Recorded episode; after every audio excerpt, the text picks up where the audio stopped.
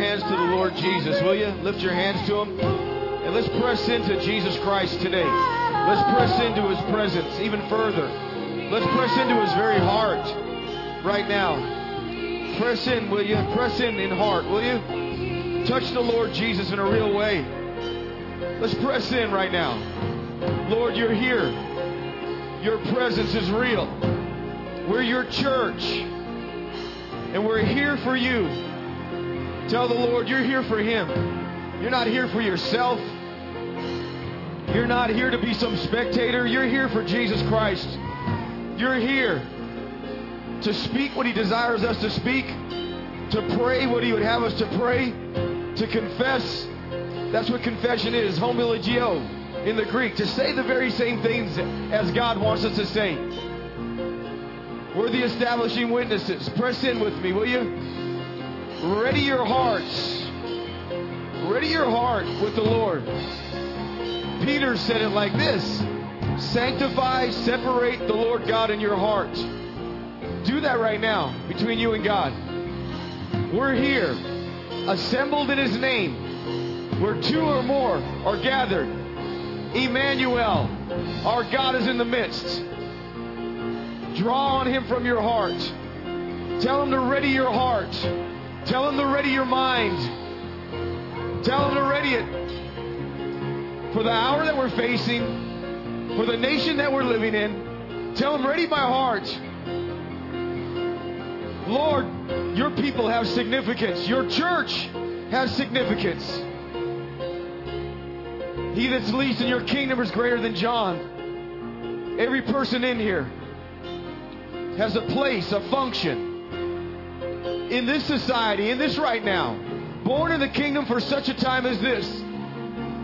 Tell the Lord in your own mutterings, in your own heart, as I'm communicating, Lord, I know I was born in the kingdom for such a time as this. I was born sovereignly by your will for a time like this to serve my generation by the will of God. Shift your hearts. Ready yourself. Lord, we take off every crown. And we bow our hearts this morning and our knees. And we hear you, Jesus. We sense your spirit in us, crying, Abba, Father. But measuring the time that we're in, the winds that we're facing as a nation, Lord, we're praying. Ready our hearts in this church that it would not be just a nominal thing, it'd be your kingdom thing. Lord, we've been here too long to do anything less than your kingdom, than exalt Jesus Christ. If you'd grab your neighbor's hand, we're the church of the living God. Paul said we're the mainstay, we're the pillars of truth in the earth. That's you and me. And when we're assembled, we're that one man. Paul talked about in Ephesians 6. He said, You're my army. He didn't just say a soldier. And he's, he was talking to the body of Christ, me and you, assembled together to pray and be that energy that makes a difference in communities and societies, in cities. Amen? I want you to pray for the nation. I want you to pray for the leadership. Listen, the leadership is going on in spite of the warnings of God. They're going on. We know we're on a sinking ship. This nation is a sinking ship. But God placed you and I, the church, as Paul's to be there. Though the ship might suffer loss, Christ's voice will be heard through his church, through you and I. Yeah, it's a sinking ship, and our leadership is not heeding the warnings to return to God, return to God. And at the moment, they're opposing all the more and saying, No, we're not listening to Paul. We're not listening to the Word of God. We're not listening to what Jesus is saying. This voyage will be dangerous if you don't listen. They're going on anyway. We need to pray. That's what the church does for our leadership. He said, and those in authority, that we might live peaceable lives, though we're not in a peaceable time. Pray for the leaders that they'd have visitations from Jesus Christ not because they're righteous men, but because they hold that position of authority, and all authority is given by God. If they're in that position, whether they're righteous or not, we're praying, God, squeeze their hearts, turn their hearts for your name's sake and for this generation. That we might have peaceable lives. You lift your voice, pray with your wife, pray with your family, pray as a body of Christ.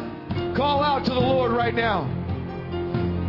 Let them turn, Lord. We pray for this president. We pray for this cabinet. We pray for those in authority that they would heed the word and quit ignoring the word of God and quit ignoring and repelling the words of truth.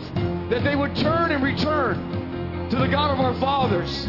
That they would return to the God and Father of the Lord Jesus Christ. That they return to the birthing of this nation. They return to the principles of God and the precepts that this place was built and born with. Pray your heart out, church. Pray your heart out. We're in an hour that we're praying for the next generation, for our children's children. And we're alive, and we're salt and light. And we're the pillars and the mainstay of truth. There is no truth outside of Christ and His people in the church. And though they're not listening, and though they're they're they're pretending and, and putting false hopes, that thing's gonna end. And eventually all hope will be abandoned. And they're gonna hear and they're gonna listen to the sound of the Lord. They'll listen to the word of God once again.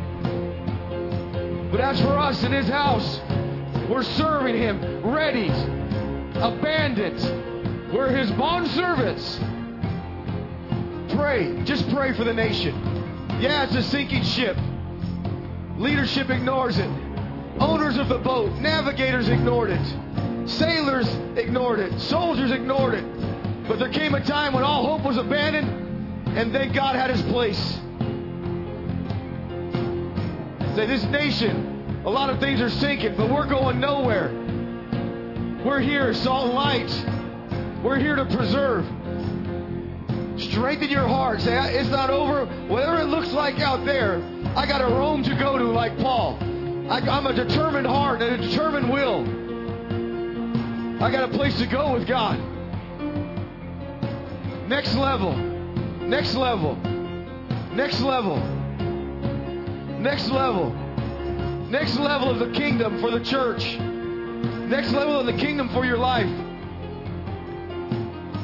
Will you say that? Will you pray that with each other? Say, Lord, take me higher. Take me to the next level with you individually. Take me to the next level. Oh, Lord, you've been so kind to me. Yeah, I've been like Peter at the Mount of Horeb, and I got the revelation and say, God, thank you for the revelation. But I got to go up higher on that mountain and touch you in transfiguration. Another element of your kingdom. Another appearing of Jesus to his church and to his nation. Not over for you and I. It's just beginning. Amen. Just beginning. Pray. Just pray for the nation. And then pray for yourselves. Say, God, I, am in on this time. I was born for this time. It wasn't an accident that I'm, I'm at this age, in this age. It's not an accident. Reshift your thinking. Return. Remember what the Word of God said? Return. Return to simplicity that's in Christ and pure devotion and virgin like hearts. Leave the complexities, the many complexities. Return to what's remaining. Remaining things, things that remain faith, hope, and love. His kingdom that remains forever. Amen. Return to things with meaning. God, the church, your family, and making memories that eternal, that are eternal. Say, I'm applying that word, Lord. Stir your heart yourself, stir your heart. You got God in you, Christ in you, the hope of glory. Come out of that crowd. Come out of that crowd of unbelief. And come up higher with Jesus in a real way.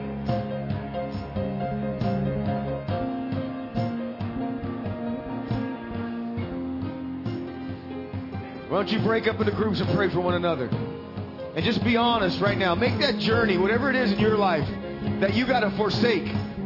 Paul charged the Hebrew church. He said, Flee those things and lay hold of a refuge of hope. Christ beyond the veil. Flee that other stuff, he said. And lay hold of the hope, which is an anchor of our souls. In the middle of storms, that hope is our anchor. Christ, the hope of glory. Amen? Pray with one another. Be honest with one another. Say, man, I've been, I've been a part of the crowd. And I've been feeling unbelief. And I've been feeling nothing. I need to come out of that. Let God be true. And let every feeling be a lie. Pray with one another, will you? Whether you feel like it or not. Jesus said it like this Whosoever shall say, and whosoever will decide to not doubt, and whosoever will decide to believe. He didn't say feel anything. He said his integrity of his word is everything. So whether you feel horrible or not right now, begin to decide. I will pray. Decide. I will say. Decide. I will believe. Go ahead with one another.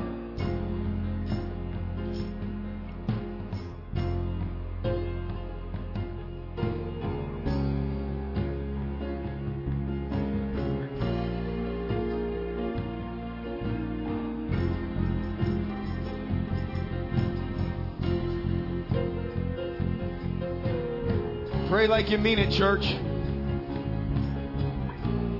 We're in an hour, whether you believe it or not. Strengthen yourself.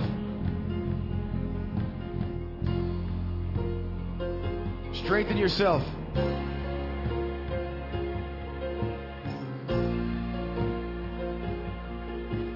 Awaken yourself. The hours change. It's not just winds of afflictions. It's like Paul said through the Word of God winds from every direction. It might turn that leadership, but it's not turning Christ's ship. Amen? Pray for your household, pray for your families.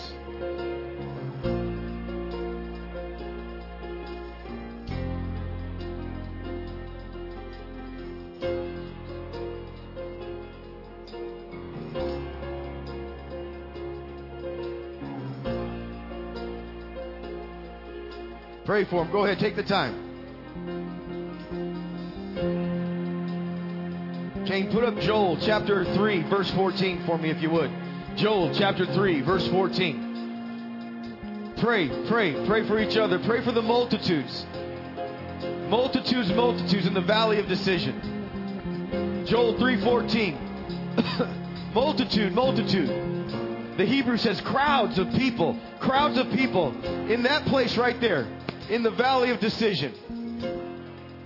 The day of the Lord is near in the valley of decision. Pray for the multitudes that you know that went back to the crowd.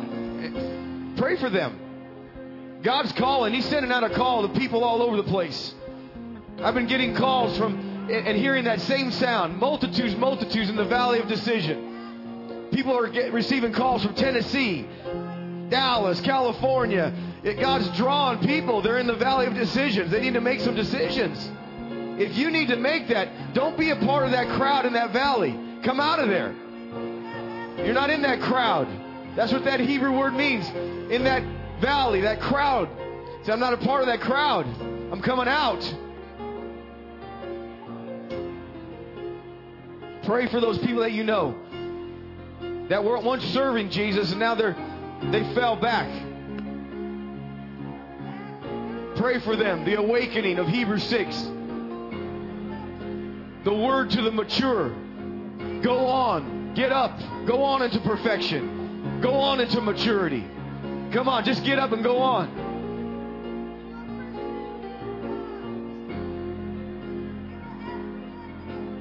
Multitudes, multitudes in the valley of decision. God's faithful to draw, He's faithful to call.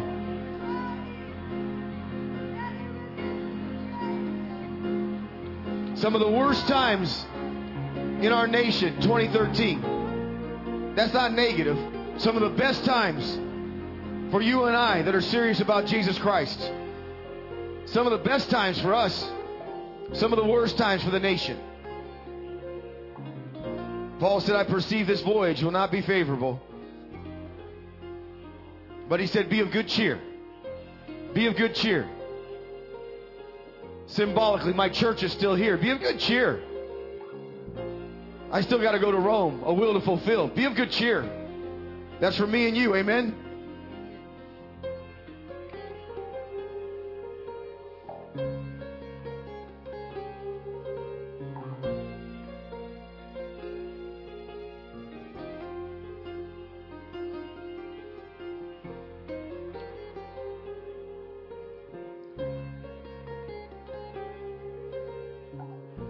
Seated if you want, and you keep playing if you would.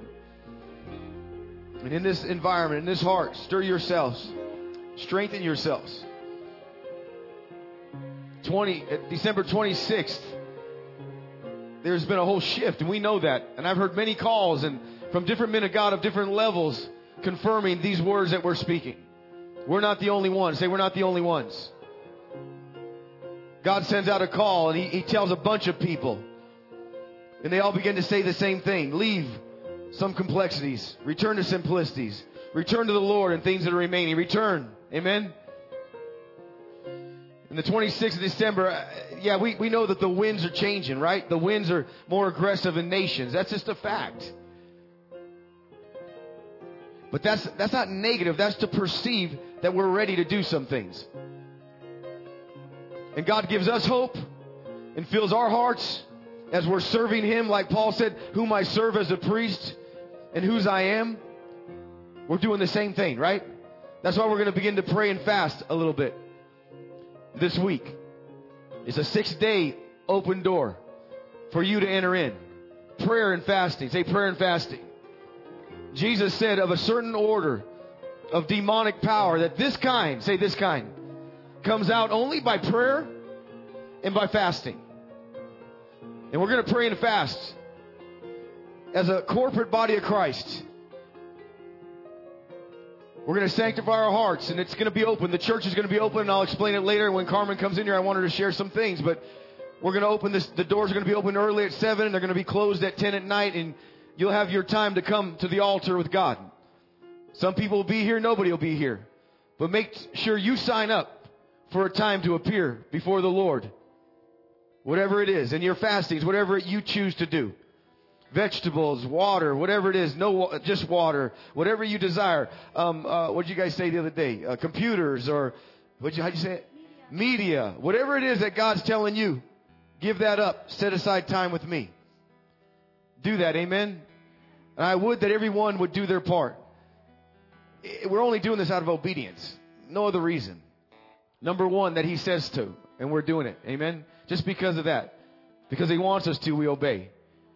And I'll give you, I'll pass you some stuff out later about why some of the prayers that we'll pray for the nation. Amen. That Christ is exalted once again in His place. And I'll go over it another, maybe after this service. We'll see. Or I'll probably go into it now. I don't know. Ezekiel 21. I wrote some scriptures down and I'll never forget a day I was in Minnesota, Thief River Falls, Minnesota with Bruce DeLay and Bruce DeLay and myself, we were in a in a, a, institutional religious church that God began to pound on Bruce's heart and began to expand his heart, and the scripture came to him out of Ezekiel, I believe, is 21. Is that correct, Anna? I, I gave it to you. I can't hardly remember.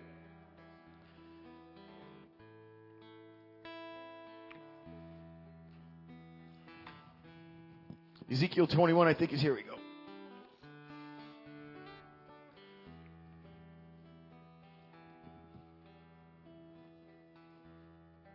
21, 26, Ezekiel. And we're going to do this prayer. I might as well just lay it out, some of it now. And when Carmen comes in, I want her to add a part here. Number one, we're doing this fast unto the Lord. Say unto the Lord. In obedience to the Lord's will. Amen. We're addressing areas of barrenness. That's for you individually, and that's for us corporately. Wherever you've been barren in your spiritual life, in your soulical life, your mind, wherever you've been barren, if it's in your body and you've been believing God for a healing, and you need that completing on that. Whatever's barren in your life, whatever that area is, wherever you feel void and empty, That's what you're going to pray. And I gave you scriptures in uh, 1 Samuel chapter 1, 9 through 14. It's Hannah's prayer. Amen? It was Hannah's prayer. Hannah birthed a holy thing. She birthed a Nazarene that changed the age. When we're praying and fasting in this area, we're going to give birth to some things. We're doing what Hannah did. And because God put his hand on Hannah sovereignly, she was discontent. She was frustrated that she was barren and she was ashamed. Have you ever been there? And that's nothing more than Satan's mockings. And I've seen that all week long. People, faithful men and women calling, saying, I'm confused. I don't even know this anymore. And that certain sound and plea coming out of their hearts. And I'm telling them, I, I tell them, your, your feelings and emotions are being sabotaged by Satan. It's a lying, it's a lie. You're not that. And they're facing a present darkness. A lot of these people calling, and I love the order of people calling because they're faithful ones. They're ones that are serious about God, but they feel that darkness in their lives. And I'm telling you, you're being sabotaged. You begin to speak into their lives, and they begin to get their bearings once again and go on to their next. Amen. And that's going to have to happen for me and you as well. I don't know about, about you, but most people that I've been talking to and hearing from in leadership levels and not, they're aware of that, this next level of present darkness. Nation's facing it. Say the nation. And you, you and I, as the body of Christ, need to make some choices. You're either going to be lied to in that by that present darkness. When darkness is present, say present. You know, Arthur talked about out of Exodus a few, I don't know, a month ago or whatever, about a, what'd you say, thick darkness, tangible darkness. There was a statement made out of Exodus. To be felt darkness. You ever been there? You get up and it takes everything you got. And that darkness is present. And that darkness is projecting. And that darkness is trying to prognosticate to you who you are, what's going to happen, and where you're going. Though it says no words, that darkness, that that, tell it again, to be felt is right in your face, very close, producing depressions and discouragements. Say that's sabotaging of Satan. See, your feelings get sabotaged and then you won't, you'll stop your believing because most people are rooted and grounded in their feelings more than God's word and faith and reality. It's hard for people if they don't feel something. But your way out is just like my way out. I'm going to give you an instruction this morning, and I've been, I've been doing it in my own life, and it's bearing fruit. When that darkness is ever so present, to be felt in your life, like it has been in December 26th, I don't know what date it is now, the 6th, can't see, get my big glasses on. The 6th, all over the place, but people are coming out of that darkness, they can come out. And one of the ways you're going to come out for yourself, this fast is going to help a lot, a lot of people. But one of the ways that you're going to come out is by the power of your volition. Say volition. See, God, God speaks to our spirit, right? It's the spirit of faith that He communicates. By His Word, He puts faith in our hearts and our spirits, right? And then we have conscience that He uses to convict us, right? But we have a will. And when He puts His hand on your will, your volition, that's the warrior part of you. Your will. It's only made for two things. I will, I'm determined. That's what your will is made for. And when God puts His hand on your will, because you're feeling nil. And he touches your will. Philippians 2 said it's all the while it's God at work in you, creating the desire both to will. Say both to will and to do with no feelings at all. And when you're facing that, that present darkness, that thick cloud, that's mocking. It's mocking God. Don't you know that's what it is? He's saying, I, I hear a hybrid in this generation of 1965 and 66 on Time magazine. Is God dead? That was in 1965, 66 on Time or Newsweek magazine. I remember that. And we got a hybrid generation because of leaderships and different people that do Romans. They, they push God away. They suppress the truth, like Paul said. They, they exchange the image of God for their own image. And God said, I got to let them go for a while. And they have a reprobate mind, a darkened mind. No wonder why we have a generation like that. Are you hearing me? But God, say, but God. He's alive, regardless of what time had said. But the church has got to get brighter. Amen? More life. to inject that level. So my instructions to you, and I'm serious about instructing. You know, I don't know what you came to see, but this is an instruction. When you're facing that darkness, I don't know, with every head bowed, every eye closed, just so I can know for myself. I, I know from outside what I've been dealing with, but I want to know in here. How many of you have been facing that, that wall? I see hand. I see a lot of hands. Wow. Yeah, I see a lot, a lot of hands. Your way out, it says it like this. When there's present darkness, Ephesians 6 says it like this. That we wrestle not against flesh and blood, right? But principalities and all these different dark entities. And he says this, and I never saw it till I did it the other day, and God revealed it to me. I was on the other side of the fellowship hall and praying for people and praying, and I felt that that darkness, and I said, God, I, I was measuring it out, and I began to pray, and Ephesians six said this. I never saw it. It says, "Take up." I think it's Ephesians six ten. King, uh, I think it is. It says, "Take up the uh, the sword of the spirit, or is it shield of faith you take up? How does it work?" Just go there real quick. Ephesians 6, I think it's 10. Finally, my brethren, be strong in the Lord. Say, be strong in the Lord. That, that's a command that has life in it. That means we can. If He said we can, we can. He's saying be strong because God's touching our volition. He's touching our will, and that's our way out. We may not feel anything. It may appear ugly and more difficult than ever, but God is still true. And that's raw faith when you got to say that and exercise your will. But God gave your will not to rebel against God, not to say no, God, but to say, yes, I marry you, I do, and I will for your cause. Amen? That's what your will's for. It's as high as it can go. Finally, my brother, be strong. He's imparting that to us. In the Lord in the power of his might. Next verse. Put on the whole armor of God that you may be able to stand against the wiles of the devil. Say trickery, sabotaging of the feelings. For we, say we, the body of Christ and individually, we wrestle not against flesh and blood, but against principalities, against powers, against the rulers of the darkness, say darkness, of this world, against spiritual wickedness in high places. Next verse. Wherefore take unto you the whole armor of God, that you may be able, say I'm able, to withstand in the evil day. And having done all to stand, to stand. Stand therefore, having your loins girded about with truth, having on the breastplate of righteousness, and your feet shod with the preparation of the gospel of peace. And above all, let's read it together. Taking the shield of faith, wherewith you shall be able to quench all the fiery darts of the wicked. Let's read it together. And take the helmet of salvation and the sword of the Spirit, which is the Word of God. And I looked up that word sword in the Greek, and the word is, Jimmy will probably pronounce it better than me, but it's Machaira. In all my days when I was a young man serving God, I said that sword is like an Excalibur. It's a huge thing. I know it's a huge thing, but you know it's not. In the Greek, it's called a large knife. Do you know what that means? Take up the Machaira by God's word and His Spirit. Take up the Machaira, that short, that long knife. That means you're up close and personal. You're not out here. That means darkness is in your grill. And he said, take the Machaira and pierce the darkness. In the Greek, it means a stabbing motion, not a slashing. Pierce the darkness that you're facing. Amen? Pierce it with the Machaira of the Spirit. Pierce the darkness. It's not going to leave you if you don't.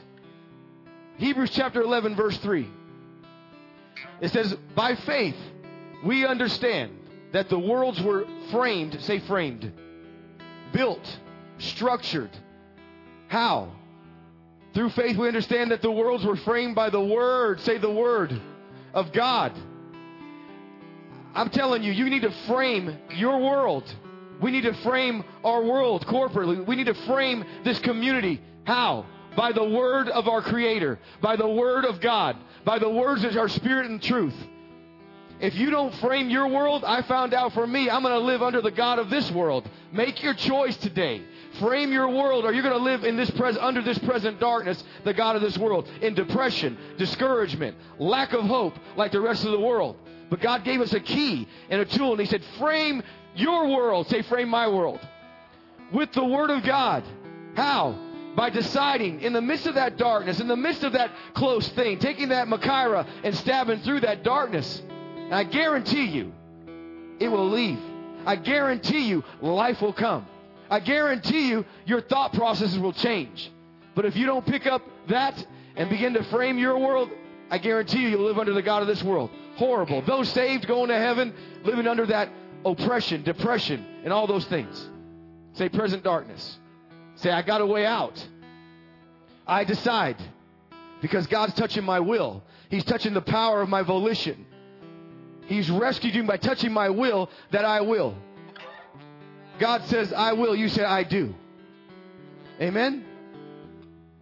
I'm giving you keys. You can overcome it. I know I've done it in my life. I've been instructing people all week long and, and uh, seeing them come out of that darkness.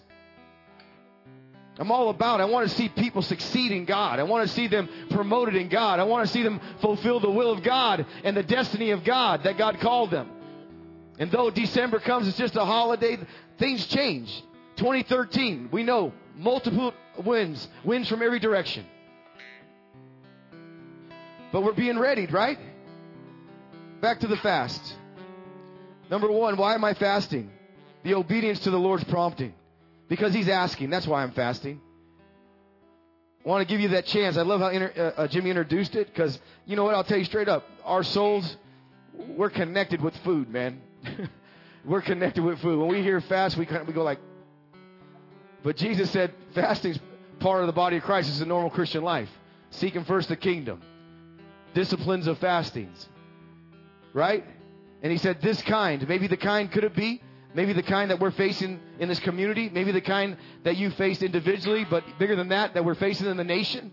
A crowd of faithless, a crowd of unbelieving, that God's saying, I want you to fast for that, because that kind comes out only by. Could it be?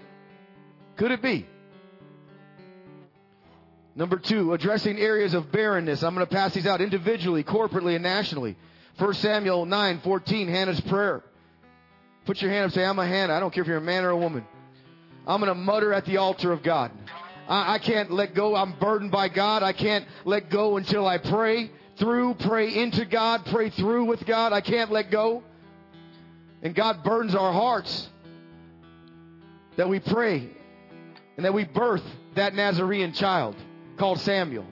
That generation, you. Tell your neighbor, you that generation of Nazarenes that don't cut their hair, symbolizing they're under authority, that don't just drink a bunch of wine and party, but that are sanctified about the will of God and His purposes. Say, I'm that generation. I'm a praying Hannah. I'm birthing a Nazarene. We're birthing the Nazarene, His kingdom, His church that changed the age. Don't you know? Don't you know God bypassed Eli, the blind religious priest, and visited Hannah? Don't you know He bypassed religion? And he called for a woman and said, I'm burning you because I got something to do in the earth. I got an age to change. I got to turn some things.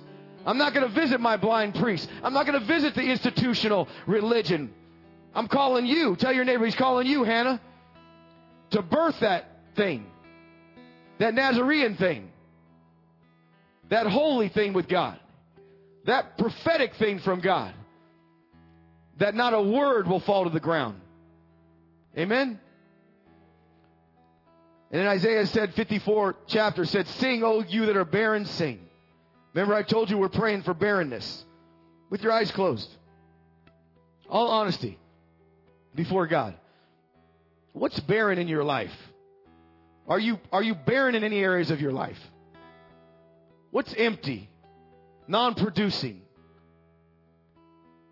I know it has been, for me, it's been here. This, this church has seemed barren to me.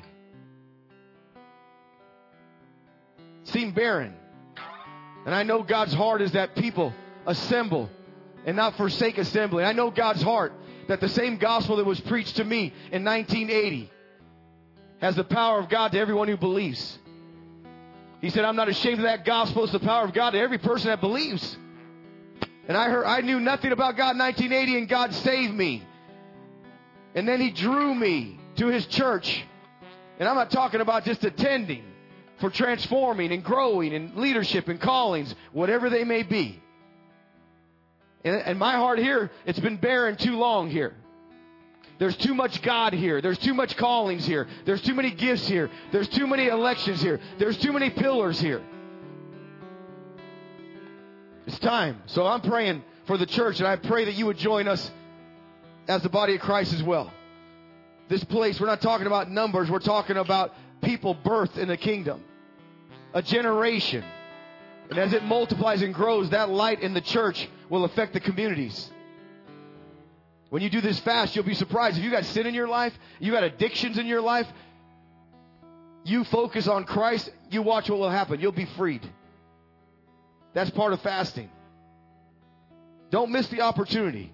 And whatever it might be, whether, like I said, there's biblical fast 21 days for Daniel. He ate no bread, no, no meat, and he drank no sweets or ate no sweets. You don't have to do that 21 days. You could do that during this six days that we're doing it. If you want to do it 21 days, do it. It's between you and God. Do what you want to do. And please, some of you like that idea. Go, that sounds like a vegetarian. That's a good diet. No, don't diet. Fasting isn't dieting. If you're not going to eat, you're going to seek God. If you're not going to eat, you're going to pray His Word. So don't do the dieting thing. Don't just say, I'm not going to eat lunch and, and, uh, and I'll just sit there and stare at the TV. No, sanctify your heart. Make it count where you're connecting with God. Sometimes there's three day fast with just water. There's there's one day fast like Esther. She did one day to affect the kingdom at that time. There's sun up to sun down. I'm not going to say the one Anna said. Sundown to sunup. She goes, okay, I'll do sundown to sun up. She was kidding. I think I said it right. I don't know. I'm looking at the glare in your eye. I'm saying, whatever that might be, and I'm going to have uh, uh, called Johanna, Carmen, little Hannah. I'm going to tell you, you know, what you experienced in in the church there, and and uh, she had one I never even heard of, you know, uh, but I'm going to let her do that. Let's go on. Number three, we're praying for God's exaltation in our lives, right? Because Philippians 2 says it like this He's been given a name above every name. That at the name of Jesus, every knee will bow and every tongue confess, below the earth, in the earth, and above. He's already exalted by God the Father. Amen? But He needs to be exalted in our lives. Tell your neighbor, exalted in your life. He needs to be exalted in our church, His church. He needs to be exalted in the nation, definitely. And you got to know that Satan's, because of people running from the word and leadership, turning away from God, that is darker. What do they expect, right? And Satan the whole time has said, I will exalt myself above God. That's, he's doing it now. And he's mocking, right? And you feel that mockery, but we're turning that by the Machaira of God, by the framing of our world, right? Sing, O you barren, Isaiah says, 54, sing. That's 54 1. Travail in the Spirit, it says, and sing. So if you go in here and you pray, whatever those words are, you begin to sing, sing. For God's exaltation. Though he's highly exalted already, Philippians 2. You look it up. I'm going to pass it out. We'll be emphasizing resisting the mockeries and the underminings of our adversary concerning God. Once again, on the levels, individually, corporately, and nationally. Ezekiel 21, 26, I begin to tell you the story. Bruce DeLay and myself, we were in Thief River Falls. And we were in this, this place was crazy uh, uh, religion. People wanting to make a name for themselves. Uh, you know, wanted to be the little band that be acknowledged and all that. And he began to be uncomfortable, and and I, and, and I began to be uncomfortable. And he began. He came out with this word in Ezekiel 21, 26, and he began to prophesy this word: "Take off the diadem." Satan, take off that diadem, take off that turban, take off that crown that belongs to Jesus. Take it off in this community. Take it off in my family. Take it off this exalted place. Thus says the Lord God. Let's read it. Remove and take off the diadem. And take off the crown. This shall not be the same that exalt him as thou is low, and abase him that is high. But he prophesied that take off the crown, take off the crown, take off the crown. And we're going to do that during this fast over our nation, right? Take off that crown. It says the nations are the Lord's. The earth is the Lord's. Say it with me. The earth is the Lord's, and the fullness thereof, and all the inhabitants therein. They belong to Him. He owns them. He, the nations are a drop in the bucket to Him. It says in Isaiah 40. Amen. So we're gonna we're gonna pray that. Take off the diadem. Anything anything over your life that belongs to Jesus. A sickness that's trying to destroy your life, don't let it, we're not to let it exalt itself. That belongs to Jesus Christ, the King Healer. He's been exalted as that already by the Father. I'm determined. Say, I'm determined. By the warrior will that He gave me to decide to believe regardless of how things look, how it seems, or how it feels. I got a determined faith that's aided by the spirit of faith.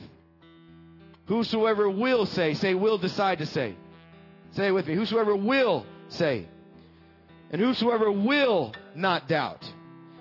That means decide not to. Do you think that I don't have opportunities to doubt when it's in my grill? But I say, I decide to believe God, Satan. I decide to believe His word. I decided to believe.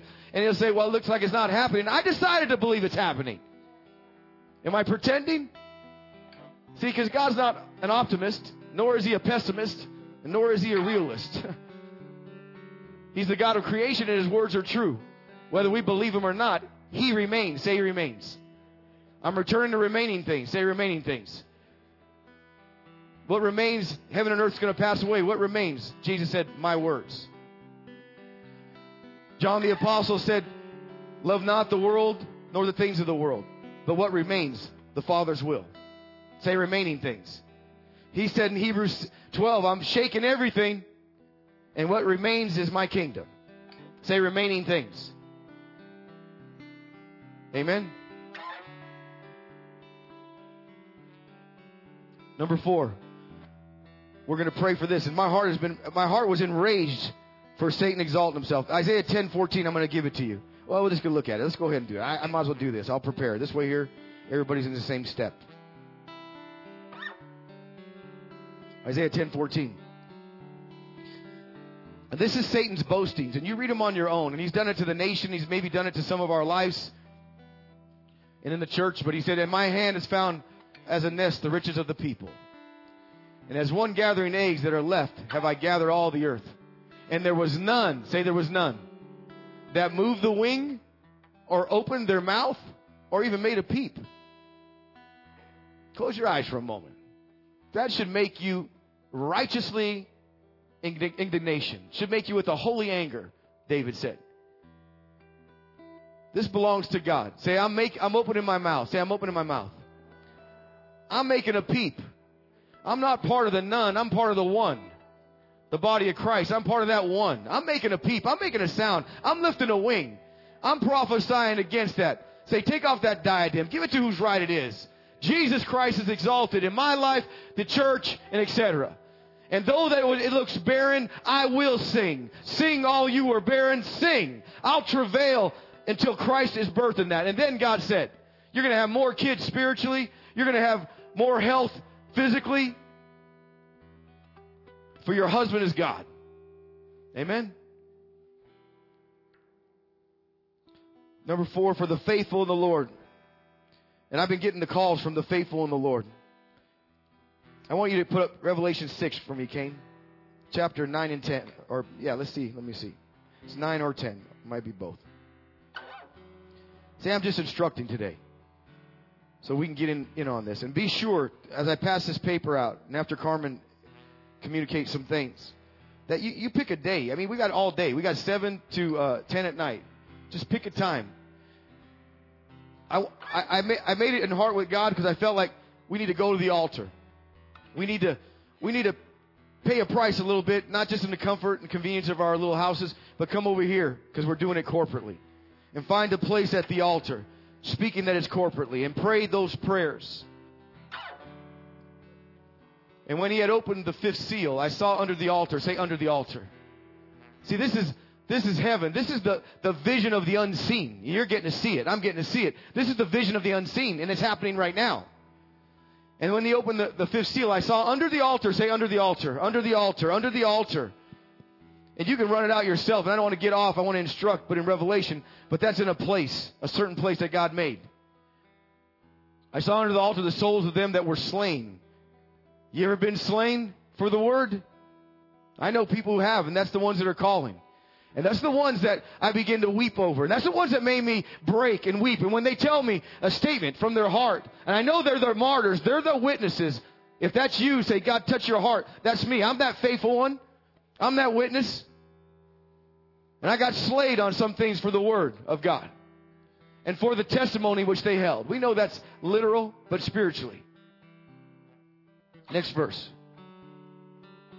And they cried, say they cried, with a loud voice, saying, How long, O Lord, O sovereign God? It says in one translation, How long, O sovereign God, holy and true?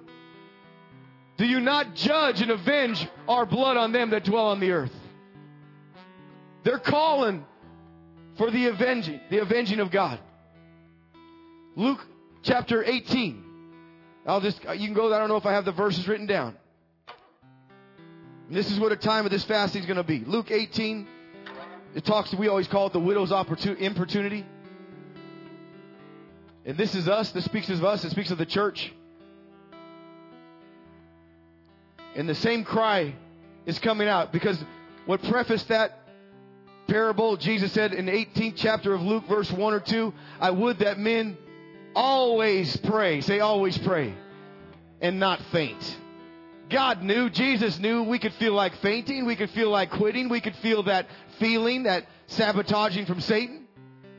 And you know what he said? You don't feel anything, you feel horrible. He said, but I would that you not faint. And I would that you would pray always. That men, say men, ought to always pray and not faint. And that's when you decide, right? That's what we talked about, your will. And then he goes on about the parable of the widow right after this prayer. And he said, There was a widow. And I'll, I'll sum it up saying that at the end that she cried out, Grant vengeance to my enemies. And she did it constantly, constantly, constantly until she was heard. And that began to happen. Amen? There's some avenging that needs to be done. And we're calling out for it, crying out for that, right? For our nation, for our children's children. Yeah, if you're not motivated, be motivated for your kids, kids, that they can live in an environment that we were fortunate to live in. Though there was darkness present then, we know that, but we're talking about a little thicker darkness, right? And I, and I heard, and I began to weep, and, and I prayed for these individuals. I heard the sound of the faithful, and I heard the sound of some people that are serious seeking God. And I began to talk to them, and I heard a sound, and it got a hold of me, and it made me go to prayer and intercession. Because there's not a few of them, there's many of them. And they begin to say, you know what, I tell them, it only takes this from God or that. They go, Craig, I used to believe that. And it broke my heart and it stayed with me. They said, I used to believe that. They got hammered so much, slammed so much, that they began to get in unbelief and they begin to be hurt. And I begin to ask the Lord, Lord, can a man and woman be healed of unbelief? I know by my theology and my thinking we're to repent of unbelief. But Lord, I'm asking you, can a man or a woman be healed of unbelief? Because that unbelief is a different order. Say a different order. That unbelief is by longevity and constancy and Satan wearing down the saints. They were faithful. But though they got into some unbelief, it's not the same as repenting unbelief. Hebrews says, see to it that an evil heart of unbelief doesn't get in you. And that word is, uh, uh I think it's epathia, or epathia, you probably know how to say it better. It has to do with incredulous resistance. But the other unbelief had to do with, I, I don't know if I can believe anymore. Ever been there? And my heart, and I want to pray for that group of people. And I want you to pray for them.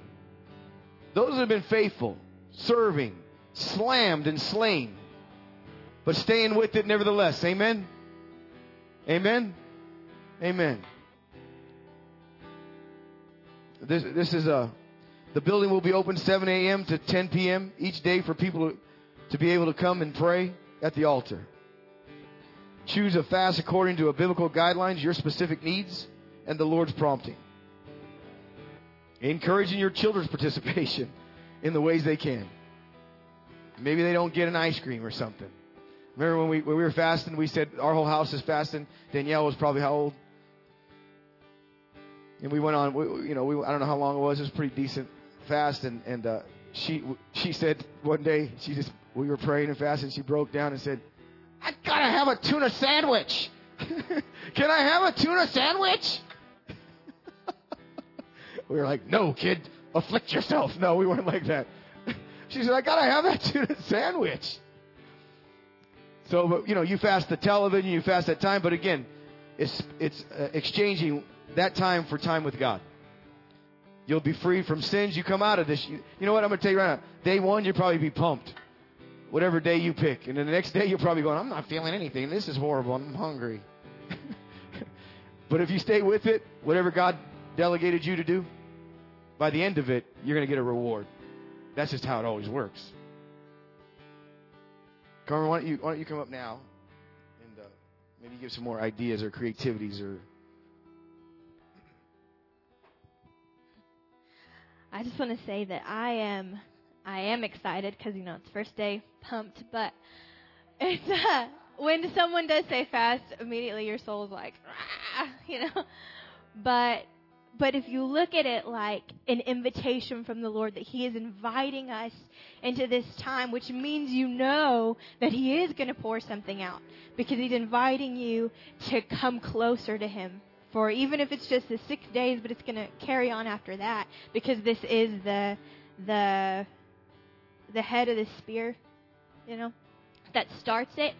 Um, so I'm excited because the Lord is inviting us to come closer to Him. Um, practically, um, Craig wanted me to share um, just about well, my life for the past year um, has been a, a, fasted lifestyle. When I was in Kansas City at the International House of Prayer, um, we fasted regularly to be closer to the Lord, and because we were going through a lot of stuff, like different issues we were praying for, um, and so um, practically fast. Is that what you wanted me to? The the media thing. That thing. Okay. Um, l- learning different fasts. Um, there are many different ones um, that we would do and still do, but um, there are some people that even because the point of the fast is I mean, there's a lot of things I could give up and say, oh, I'm fasting, but I don't even eat that anyway, so it's not a fast. you know, you're like, oh, I'm fasting this for the Lord, but you're not. And um, so the point is to, it's a sacrifice. So it's giving of something that um, that you enjoy, like Daniel, pleasurable foods. Um, some people who struggled more with electronics and stuff, they gave up media, or even for like health issues, they couldn't give up food or whatever. Um, they would fast movies. They would turn off their phone for a week, and especially for in a generation like mine, which is full of technology, it is hard for us to get off Facebook. It is hard for us to give up Pinterest. It's hard for us to give up texting, and so, um, so some would do that. Um, there's a book called Rees Howells Intercessor. And in this book, this man was fasting for a specific people group. And so he ate oatmeal only once a day um, because the specific people group that he was interceding for, standing in the gap for, weeping between the porch and the altar for, um, would eat oatmeal. And so he stood in that place um, with them and interceded on their behalf in that way. But, is that good? Okay. I'm good. Let's do this. That's awesome. Thank you. Thank you.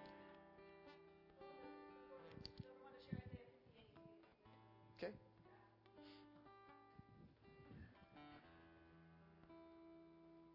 Kane, could you put up Isaiah 58, verse 6? Because I remember in uh, different times over the years in in fasting, uh, this scripture talks about, is this not the fast that I have chosen? And so look at that. It says, to loose the bands of wickedness, to undo the heavy burdens, and to let the oppressed go free, and that you break every yoke. So the Lord's fast, when He calls us to a fast, you can plan on there to be loosening, things loosed, things undone, uh, the oppressed going free, people being set free, and yokes being broken. And so I remember just taking that person, I'll do it again. Things that I just need to be loosed from in my life, that I need undone. Yokes that I need to be set free from that the enemy has put on me. I will believe that during the Lord's fast, because you know, fasting doesn't change the Lord. It's going to change you and me. So it says, I'm going to go on, uh, go on to the next. Is it not to deal your bread to the hungry and that you bring the poor that are cast out to your house? And there's maybe the Lord will give you creative ways of actually doing those things that it says right there. When you see the naked, that you cover him, and that you hide not yourself from your own flesh. Next verse. And here it says, then. So after all of those things, then here come some changes. Here comes some benefits. Here comes some rewards. Then shall your light break forth as the morning, and your health shall spring forth speedily. Expect to be healed. There's some things I'm believing to see manifest in my body personally. Let them spring forth speedily. And your righteousness shall go before you, and the glory of the Lord shall be your reward. What more of a reward do you need? The glory of the Lord, seen and risen upon his people. But anyway, make sure it's not on that sheet, but write Isaiah 58. I think that was 6 through 8 on there because you'll want to refer to that. Amen.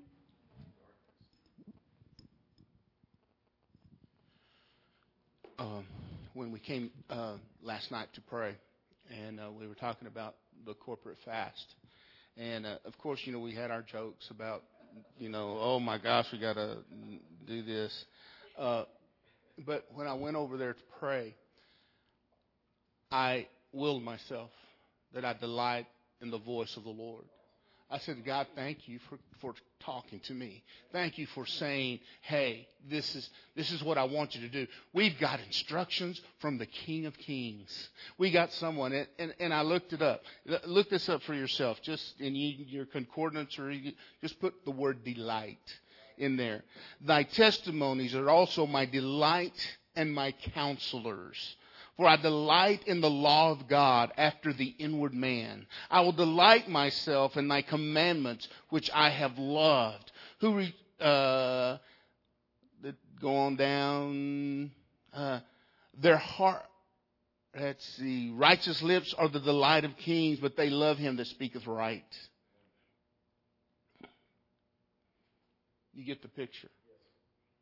That we enter into this time of prayer and fasting. And just as Carmen was saying, we heard from the King. We heard, and He has invited us to be with Him on this. We, we, we walk alongside God because He has said, Come with me on this. I have a plan. I have a purpose, and it's for good and not for evil. I have something, and this is just a step in that. And we delight Thank you, God. Thank you, God, that you've given me instruction that I may be one who is a force against evil. Man. First John, is it First John that our job is to destroy the works of the evil one. And this is our place. This is our time. This is, this is our watch. Our watch is right now to, to pray and watch and fast according to his instruction.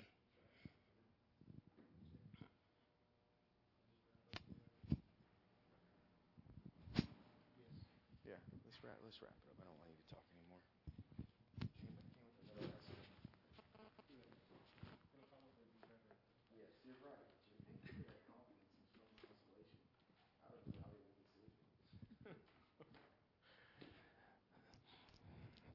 All right. Uh, would Carmen, would you and Cole grab that stack right there and pass it out to everybody? That's the synopsis that Craig has been speaking from concerning what prompted uh, this uh, uh, scheduling this fast. No, just leave that. Uh, I'll talk about that in a minute. Uh, so let me just make it really clear about what we're doing. Okay, starting tomorrow, Monday, through Saturday night at 7 o'clock prayer. That's the schedule for this prayer and fasting time for this body. We have a sign up sheet. If you want to put your name down, just to say you're going to come right up here uh, in the sanctuary and uh, pray at a particular time of day morning, afternoon, evening, whatever. Like Craig said, the building will be open from 7 a.m. to 10 p.m and you can sign up if you'd like. If you haven't signed up and you're just driving by and think I've got a few minutes, I can go in there and pray. Stop by and do it. But uh, sign up if you'd like. Judah, just for those uh, we haven't really talked. Not many of us are in here. Uh, anyway, uh, we're going to go ahead and have our seven o'clock time Wednesday night, but we're going to spend some time praying together and practicing if we need to, worshiping uh, some while we're here uh, as part of this. But regular seven o'clock Wednesday night for Judah. Anybody else that wants to come and participate with us at seven o'clock on Wednesday, you're welcome to. You're always welcome to be here at our practice. But uh, anyway, that's what Judah's going to do on Wednesday night. Anyway, uh, we haven't practiced in like three months. Uh, it's kind of funny. It's like we're going to start just letting y'all know when we are going to practice. But anyway, uh, so there's a sign up sheet there. Carmen grabbed it, and y'all can uh, stop by and do that on your way out today. Uh, you know, this isn't the first time this body has done something like this. It's been a while since we have. Uh, it has been our experience that it's a powerful thing. Uh, it's just something that, uh, you know, when God says, you know, prompt someone, and He has prompted Craig to bring this, uh, then the rest of us who don't want to fast got to say, okay, God said. I don't care if Craig said it, because God said it. He he told him first, but he didn't tell us. Okay, all right. Yeah, he was just going to do it on his own. Yeah, leave us out. okay, Arthur. Okay, all right. So two of the elders heard that we ought to be fasting. The other elders just going to say, "Okay, we'll fast." yeah, yeah. There's, there's three elders. Anyway, so let's. Uh, I want to just kind of re-summarize uh, maybe the idea of pick your fast. It's what Carmen was, uh, you know, giving you some other examples. Um, but I encourage you to pick a fast. Don't just walk out saying, "Nah, I don't have time," or not inclined to do that. None of us are inclined to do this, right? Uh, to give up something that you like. And uh, like Craig said, we're tied to food, so that's a that's a pretty big one. You know, that's your first consideration. Let me just put it that way. Consider if you would fast food to some degree. If your health or other reasons keep you from doing that, then consider what it is you feel very uninclined to give up, and then give some of it up for the next six days, Monday through Saturday. Okay, and uh, we were one of the jokes last night was, you know, you can fast one meal. I said Tuesday at lunch, I'll I'll skip that. I mean, that's more like one meal a day is really the plan. But anyway, uh, don't don't joke around with it uh, like we did last night. we already did all the jokes, y'all. Y'all can't do that. Yeah, and uh, this, it'll be a powerful time Saturday night at seven to uh, to end the fast and, and with a time of prayer.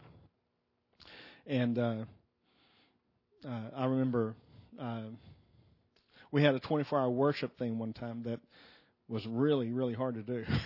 Those of you who were here and participated. And that next morning, though, there was some. It was a powerful spiritual time for me personally, and so I expect the same sort of thing.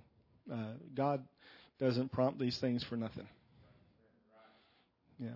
So let's look forward to what He would do in our lives and in the lives of people that we pray for in this nation, in this community. Uh, you know, there's a lot of uh, people that we know personally in the community who are uh, hurting right now. People have been in wrecks and having uh, severe issues, health issues, um, and uh, so include those people that you that you know in your prayer. Nothing's too small or too big.